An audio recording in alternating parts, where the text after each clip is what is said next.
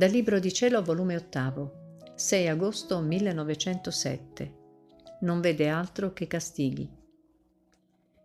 Continuando il mio solito stato, mi trovavo fuori di me stessa, dentro una chiesa, e mi pareva di vedere una bellissima signora, con le mammelle tanto piene di latte che pareva che le volesse crepare la pelle, onde chiamandomi mi disse, Figlia mia, questo è lo stato della Chiesa è piena tanto d'amarezze interne e alle amarezze interne sta in atto di ricevere le amarezze esterne. Soffri tu un poco per fare che siano più mitigabili. E mentre ciò diceva, pareva che si aprisse le mammelle e con la sua mano facendo conca le riempiva di latte e me lo dava a bere. Era amarissimo e produceva tante sofferenze che io stessa non so dirlo.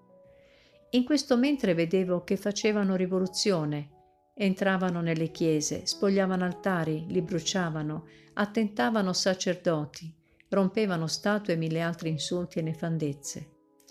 Mentre ciò facevano, il Signore mandava altri flagelli dal cielo, tanto che molti ne restavano uccisi e morti.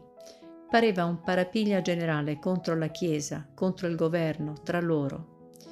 Io ne sono rimasta spaventata e mi sono trovata in me stessa e continuavo a vedere la Regina Madre che pregava Gesù Cristo, insieme con altri santi, che mi facesse soffrire, e lui pareva che non dava retta e si mettevano in contrasto.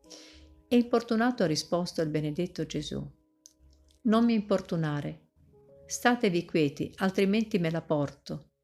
Ma con tutto ciò pare che ho sofferto un poco, onde dico tutto insieme, che quasi in tutti questi giorni, trovandomi nel mio solito stato, non veggo che altro che rivoluzioni e castighi. Il benedetto Gesù è quasi sempre taciturno e di tanto in tanto mi dice solo Figlia mia, non mi fare violenza, altrimenti ti faccio uscire da questo stato. E io dico, mia vita mio tutto, se vuoi essere lasciato libero di fare quello che volete, portatemi e poi potete fare quello che volete.